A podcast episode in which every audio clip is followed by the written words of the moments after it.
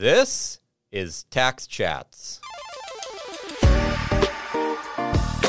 Hello, I'm Scott Dyreng, And I am Jeff Hoopes and we're here to chat. about taxes.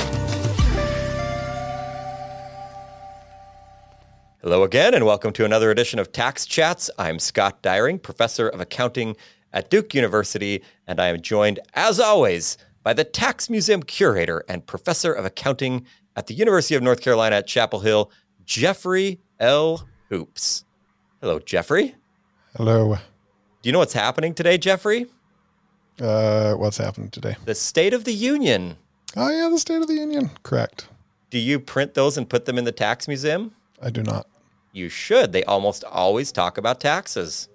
Maybe I will. All right. Well, the State of the Union is happening tonight, but that is not what we're talking about. What are we talking about today? So we are talking with two amazing people, Evelyn Smith and Hadi Elzayn. Uh, Hattie and Evelyn, do you want to introduce yourselves? Hi, my name's Evelyn Smith. I am a PhD candidate in economics at the University of Michigan, and I'm also a visiting fellow at Stanford Reg Lab.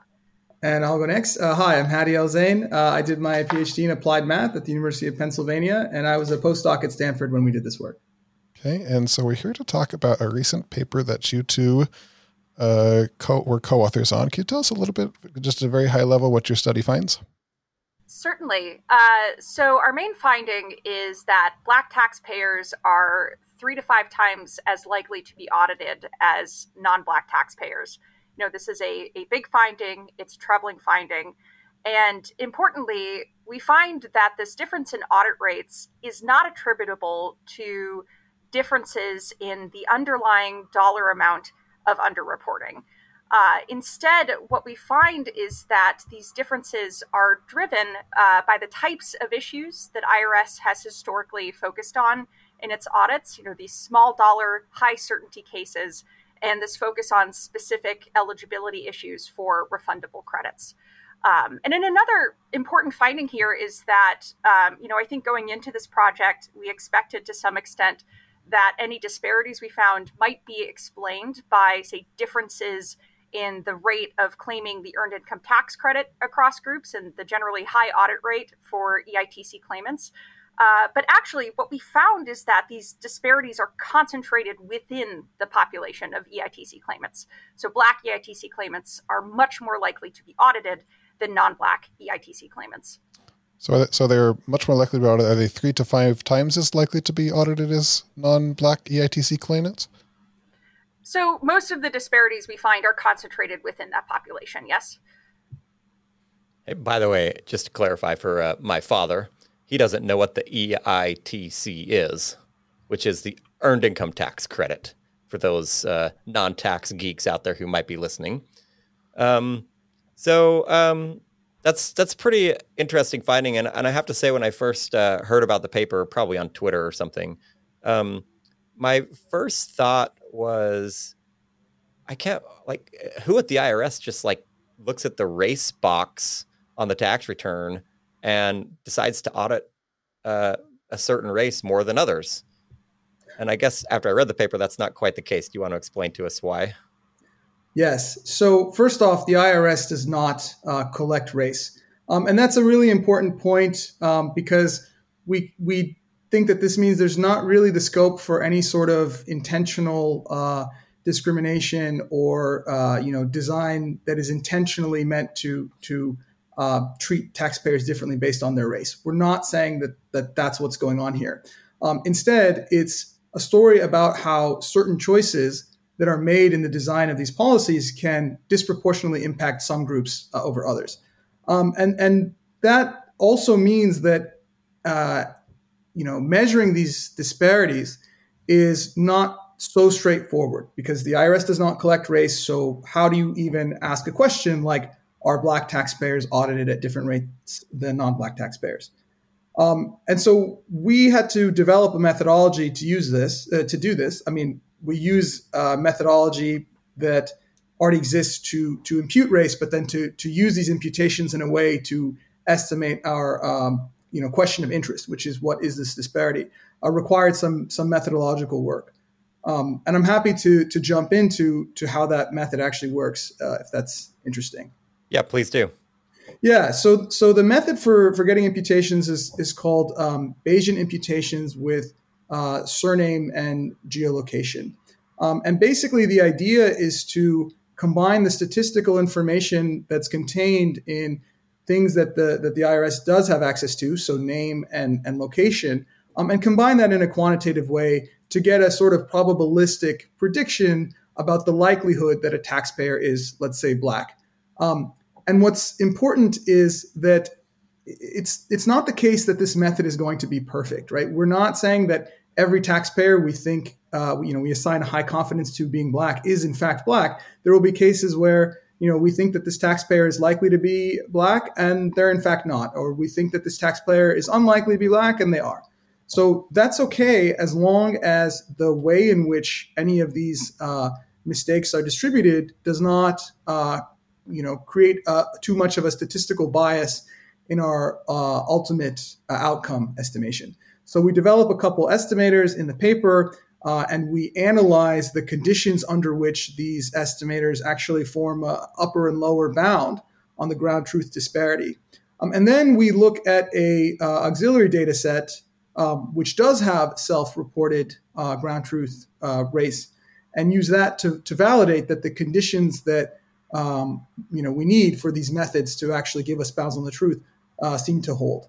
Um, and so that's what we do, and we use that that auxiliary data set comes from publicly uh, available data, um, voter records from North Carolina, which was matched for us and anonymized uh, uh for our use. So, all right, couple couple questions. So, to be clear, this is doing something like taking a person's name and um, where they live. So, for example, Scott Dyreng lives in North Carolina and you would match that against some kind of um, data on names and races that you get from like the Census Bureau or something like that. And you would say the probability that Scott Dyreng, who lives in North Carolina, is white is high because there's not a lot of people named Scott Dyreng in the census data that are black. Is that how it works? Yeah, that's that's that's basically correct. Um, the the it's it's slightly more complicated in like I guess how we actually combine the information, and we don't have the full distribution of first name, last name, geography because then we basically just have all the data, right? But the census releases, um, you know, last name tabulations by by race. Um, for first names, there's uh, I believe the source is from HMDA, but there are you know data sets that have this. Um, and then for geography, we're using the census block group um, distributions. What's what is a census block group? Like a zip code? It's smaller than a zip code. Smaller uh, than a zip code. Okay, yes. that's good enough. But it's like it's a pretty pretty accurate geographic location. Pretty small, small, much smaller than a zip code, actually. Uh, sorry, but we're using census block groups. So there's census block, which is very very small. Census block group, and then census block group is still a lot smaller than a zip code. You said something I think that's kind of important, which is because the IRS doesn't collect race data, they don't actually have it. So it doesn't appear as though anyone intentionally acted in a racist way. Um, what what happened? Is this a result of Congress enacting a law that has ramifications that disproportionately affect races in different ways? Or is it the IRS creating an audit model that disproportionately affects races in different ways? And those seem like kind of two very different things. I can take this one. Uh, you know, there isn't a smoking gun in this case, right? You know, we don't have full visibility over all the mechanisms that IRS uses to select cases for audit. You know, we have a lot of legacy systems, decision rules, and in some cases, algorithms uh, that are, you know, that we're working with in this case. And, uh, you know, it's the combination of those systems that really is driving the results that we see. And I think the point you made about congressional press- pressure is also relevant here, right? Uh, for a long time, Congress has really harped on uh, EITC noncompliance, potentially people claiming this credit incorrectly or fraudulently, uh, and pressuring IRS to focus on detecting fraud before those payments go out. So that's you know that's part of the story here, but I think it's it's really all of these things taken together that um, you know, are really driving the disparities that we observe. So it seems like you talk in the paper about three different things. It was three different like parts of the model that might lead to this result. You talk about designing audit selection algorithms to minimize the no change rate, targeting erroneously claimed refundable credits rather than total underreporting, and limiting the share of more complex EITC returns that can be selected for audit. So can you talk a little bit about those three things? And then if I am understanding, it seems like for those things to be taken into account to result in more black taxpayers being audited, that black taxpayers, for example, have uh, more no no change audits? Like, how should I think about those three things with regards to how those parameters align with black taxpayers? So, I think you should think of these things as, um, you know, overall the, for example, let's take let's take uh, the no change issue.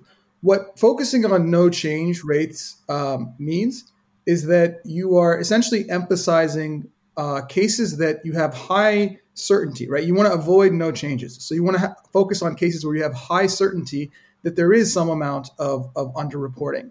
Um, that means that you know you might be prioritizing cases where you're very sure over cases where you know you're less sure, but there might be a higher dollar amount. So do they actually? I mean, do they actually like calculate it out to get an expected value, or what? What kind of loss function does the IRS use when they kind of evaluate that? or you just don't know. We just can't know. It's in, in the inside the black box that the IRS doesn't let us see. The, the IRS keeps the exact you know models and and processes very secret because obviously they they don't want this to be gameable. Um, so we're not like it's not like oh the IRS told us here's our loss function and then we just said well obviously right you're, you're focusing on the, the wrong things right. Instead we sort of analyze um, different models that could uh, you know that focus on one thing or another and see how that affects disparity. Um, that's actually a I think uh, a useful way of thinking about how you extract these kind of general principles about what different things might be focusing on and, and how they uh, impact your disparity, even if you don't have even if you have to treat the underlying process as somewhat of a black box. So, so as, as another way to, to put this is that the IRS wants to wants doesn't want to audit people where after the audit they don't get any more money. And so they have some kind of function that says like whatever we do, we just don't want to audit people where we won't get back any more money. And on average, black people are more likely to pay back more money. And it's not higher dollar terms, it's just more I guess I, is that correct? So I think the way one way to explain this is uh, you know, we don't necessarily have full visibility over how IRS is selecting cases for audit, but we do have a sense of the types of audits they perform and the issues that they focus on in those audits. So, for EITC audits in particular, they do a lot of uh, correspondence audits or audits by mail uh, for issues relating to, say, dependent eligibility for the earned income tax credit. Um, right we know that they do a lot of these audits. These audits are very inexpensive to perform. They basically cost as much as a postage stamp. They're flagged by you know automated automated decision rules rather than an auditor reviewing a return. And so you know that's that's part of you know what we think is driving the disparity here is the focus on these specific issues rather than the the total um, scope of the return and the potential for underreporting uh, on other areas of the return.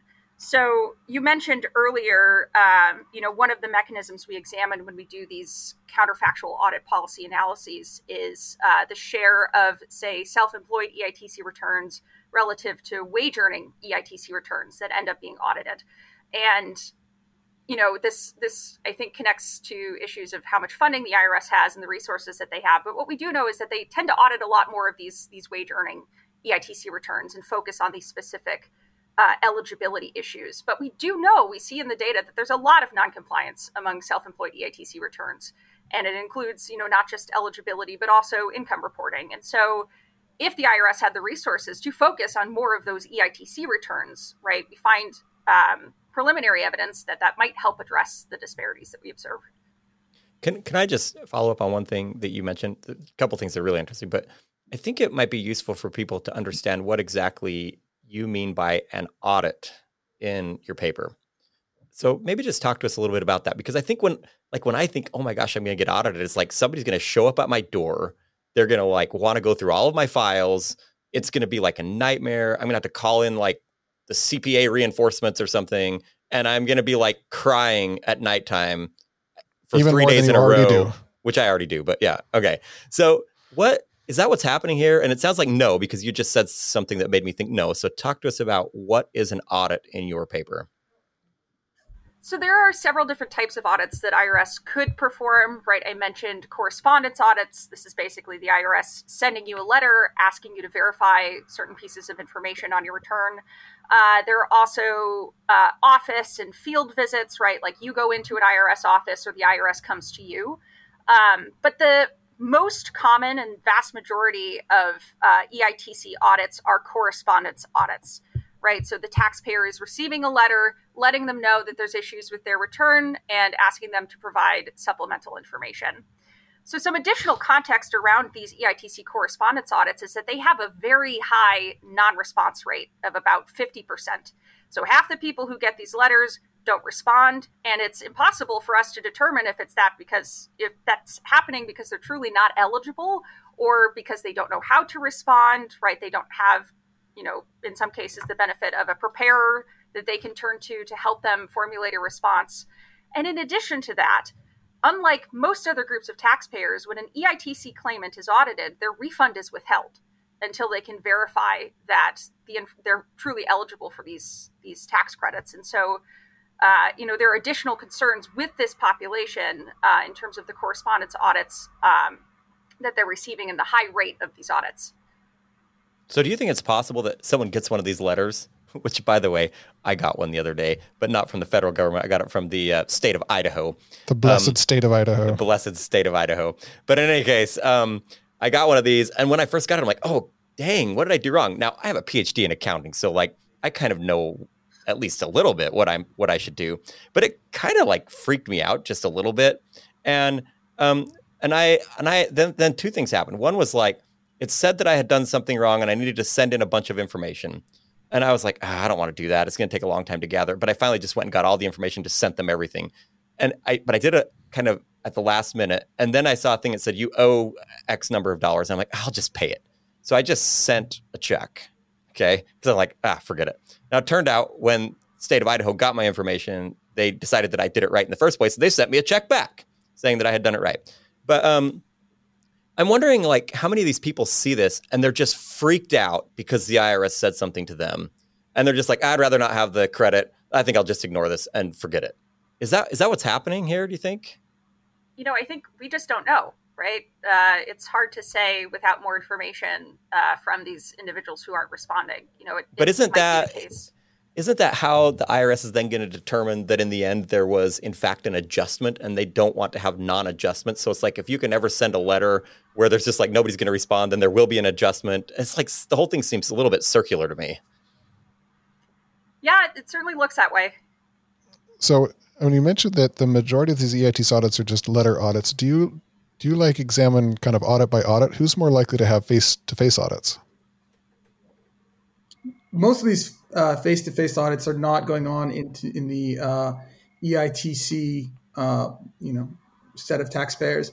Um, I think we did do some analysis, uh, some basic analysis on that point, but since we found the disparity within EITC claimants, we've sort of focused more on that uh, that realm a couple of questions. These are kind of like opinion based questions. So you, you mentioned like these different cat- different policies that the IRS uses that might generate this response. Do you think that these policies are are wrong and that the IRS shouldn't have these policies, or these are just like examples of like now we know it's this policy that's leading to, to this result? What what do you think the IRS should actually do? I mean, let's take the no change no change rule. Do you think the IRS shouldn't try to minimize the number of people getting a getting audited or getting a letter that don't have an adjustment, or is that or is that not something they should do?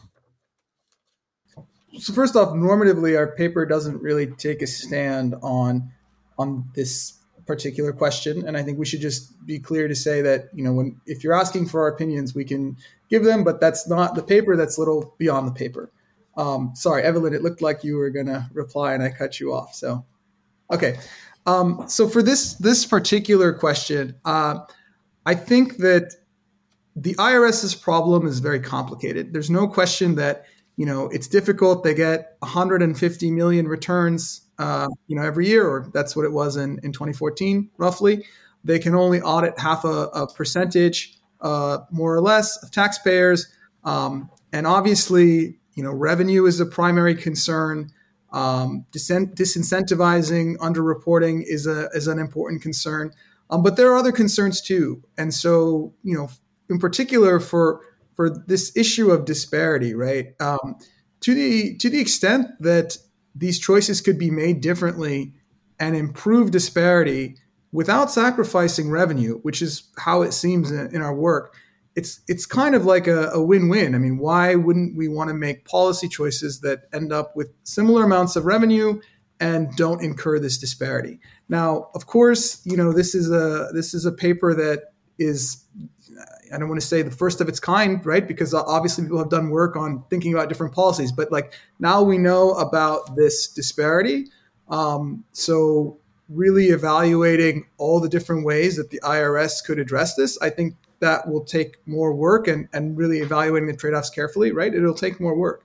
But at least in principle, if we can make different policy choices um, that really don't sacrifice our revenue objectives and and do better on disparity, like you know, why wouldn't we? Is that that's that's my opinion. You know, so to be so to be clear, when you say revenue as an account, I mean, I, I come from all sorts of different places. Uh, as like a financial account, you think of revenue as just like money coming in. When we talk about government revenue, also we just think about money coming in. Do you do you mean like net income? Are you taking into account the account the costs of the audits? That does seem to be a big play here, or a big piece here, that the IRS is doing a lot of these very, very, very cheap audits, and those are the ones that have most of this bias. And so you might get more money, but at a much higher cost and actually net net you might come out behind if you're to change your audit policy. So you know it, there is a there is a of course a place for looking very narrowly at the roi in terms of a dollar spent how much do you recover? That's true but at the same time what that kind of incentivizes is not great either right like if i just get if i am am rich and i can afford enough lawyers to make it very costly for the irs to, to come after me I don't have to pay taxes. That that also doesn't doesn't make so much sense to me. So is it does it make I mean this this is sort of a fascinating philosophical debate.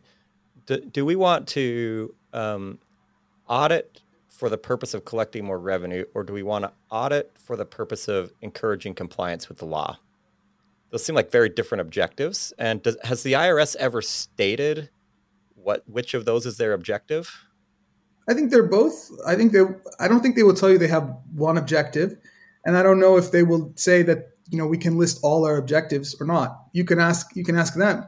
But certainly, I think revenue is important, and I think disincentivizing you know non-compliance is certainly important, and I think equity is uh, is important to to you know at least keep in mind you know as much as possible. Um, okay, so so I have a, another question. Um, in your paper, in the introduction, you write that the unconditional disparity um, suggests that black taxpayers black taxpayers are audited at between 2.9 to 4.7 times the rate of non-black taxpayers. That's the unconditional disparity. Is the unconditional disparity the right one to highlight in the abstract or in the introduction and in the media and on Twitter, or is the conditional one and maybe for people who aren't static statisticians, what exactly does that mean to be unconditional and conditional?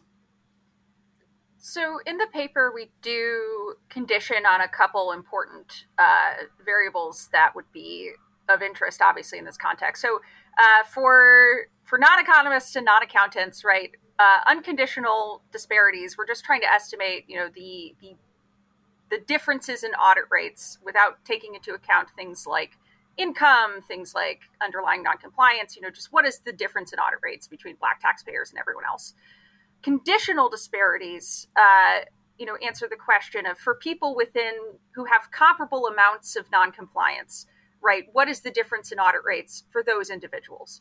And, you know, what we find in the paper is that it, if you condition on income, right, most of these disparities are concentrated within this group of low income taxpayers. The differences there are, are quite stark, right? And even if you condition on total dollar amount of noncompliance, right, there are differences pretty much across the entire range of that distribution. uh, significant differences. And so, you know, I'll leave it to the referees to decide which which of those results is best to put in the abstract. Uh, but you know, it is important to point out that when you take into account um, you know some covariates that you think would be natural to condition on. We do we do find that these differences persist and that they're significant. They they persist but and they're statistically significant. Are they as economically significant? Yes. They're on a relative basis they're roughly the same you know uh, something like three to five. We can go back to the actual paper and get you numbers on these comparisons if you'd like but they are um, you know similar magnitude um, on a relative basis so again, just to reiterate, so conditioning on income, just income, black taxpayers are still three to five times as likely to get audited, even if you control it for income. On, it depends on which part of the income space that you're in. I mean, this is part the of the, enti- the entire distribution. If you're if you're saying over the entire distribution, then you're kind of unconditioning, right? You're just going back to the overall. What I mean is, if you look among EIT, you know, low income people, let's say, you know, 30, 40, 50K, something like that, three to five times. Yeah, that's a right order of magnitude.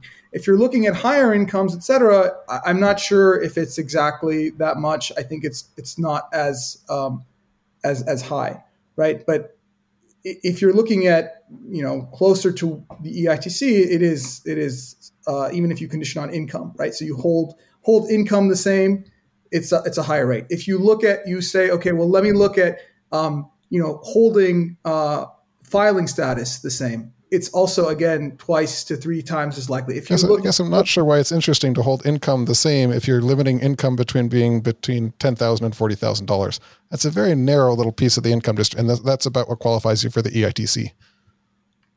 So we look at other bins of income. I think we go up to the the top bin is I think one hundred and sixty thousand plus. Uh, so you know the we find that the largest absolute and relative disparities are concentrated in this lower end of the income distribution that does correspond to the population of individuals who would be claiming the earned income tax credit.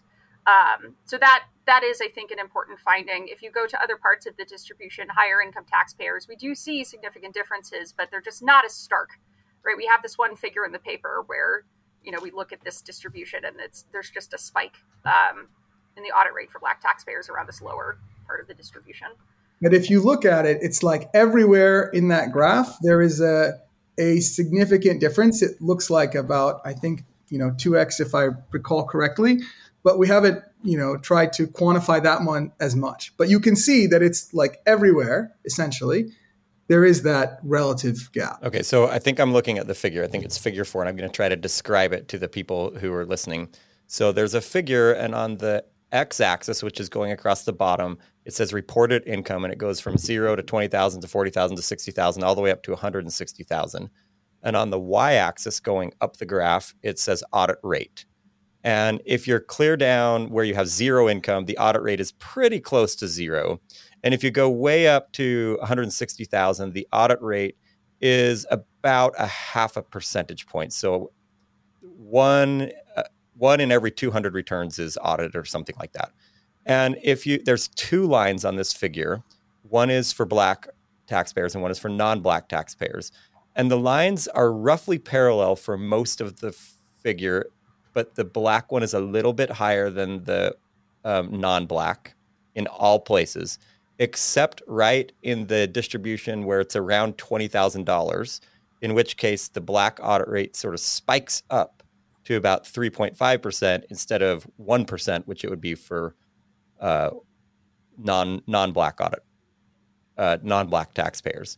And so what you're saying is, I think this is where I think what you're saying and what Jeff is saying is kind of both true. The the three to five percent, which is in the abstract, is true if you're in the bucket that's sort of um, right there at the twenty thousand dollar range when you go out, there's still a disparity, but it appears, at least from this figure, that the disparity is like much smaller in the higher income distributions. Yeah, in an absolute, it's it is much smaller. Um, but if you measure it relatively, it's still like a 1.8 to 2x. I think. I mean, I think those lines are actually like 0.4 or so and 0.8, 0.6. So that'd be like a double or something. something so I mean, like which is another point to make. I mean, statistics are kind of funny things, right? Because when you hear, oh, you're five times more likely, it's like, oh my gosh, you're getting audited like every time. But actually, if the the base rate is like a half a percentage point, and it's five times more likely, what that really means is two and a half out of a hundred uh, uh, returns are getting audited. It's not like, and and again, by audited means getting a letter, half of which get ignored. Yeah, yeah. So I mean, that's just a, and also don't get uh, you know get get their their refund. Don't get their refund. Yep. Right. Yep and they don't get the refund, which is important, right? I mean, that's an important thing to point out. Especially for these low income earners, uh, the refund can actually make up a large portion of their their you know annual income. It reminds me a little bit of sometimes we see studies that examine things like cancer, and it says, oh, if you eat, um, I don't know, carrots, your risk of cancer gets cut in half. And it's like, oh man, I should eat carrots like all the time. But it's like your risk of cancer is like maybe 1%, and now it goes down to like a little less than 1%. But the percentage change is like really huge, but it's like but but but that doesn't change the fact that for the people who get audited here, like it could be like a serious quite, thing quite for costly. them. Yeah. yeah, very costly for them. So yeah. I, I, have one, maybe one last question. Maybe Scott has some more questions. So, kind of the what has impeded this type of research, which is quite important uh, in the past, has been the lack of data on race on a tax return. I think there's been kind of a, a, a, camp of people that would really like to see race on a tax return and some that would really not like to see race on a turn, tax return. Incidentally, the tax museum behind me actually has a tax return that has race data on it. Some states, uh, well into the past, had race on their tax return, and it was not for good purposes. It was like southern states in the 20s and 30s ask about, 10s, 20s, and 30s ask about uh, race. So they were not like uh, trying to increase equity, but rather destroy it by asking about this. Um, in your opinions, would you like to see a race line on the tax return?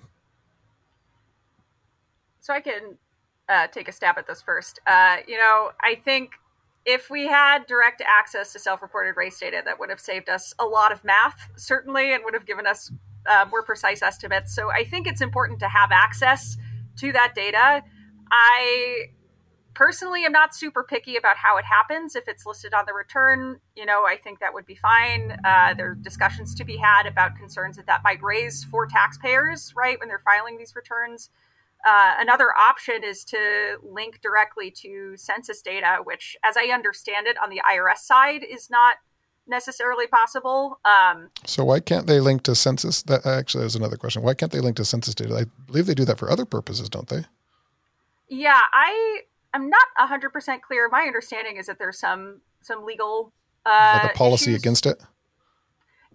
That is my understanding. Yeah, uh, but I think they link census, to census to get like birthdays, I believe. They do have some data from the Social Security Administration. Or Social uh, Security, okay. Yeah. So but I but I can see this I can see that going exactly the opposite way. I can imagine taxpayers saying, "I don't want the IRS to have my race because that might cause the the the non-benevolent uh, taxing authorities to kind of disproportionately audit me. And if they don't have my race, it's not possible for them to do that. It's certainly you can imagine that it might be very sensitive to ask for uh, race on a on a tax return. Um, that is certainly a concern um, that that I can understand. Uh, so but as Evelyn has said, right, it's not the only way. Asking for race directly is not the only way we could get access to it. Um, if it were sort of by policy, um, you know, with appropriate uh, safeguards, um, even perhaps using formal mathematical uh, privacy guarantees like differential privacy, um, the ability to link uh, census data or you know other government data where they do have access to race would really enable this kind of disparity research um, to be performed a lot more easily. I think there has been in the past a sort of um, thought that if we don't have race, you know, we can't really be creating disparity or, or anything like that. So, like, let's just avoid it. But uh, first off, you know, we, as we show here, and as has been shown in, in other places, that's that's not true because the decisions that you make can have different uh, impacts on different groups, even if you're totally not not trying to.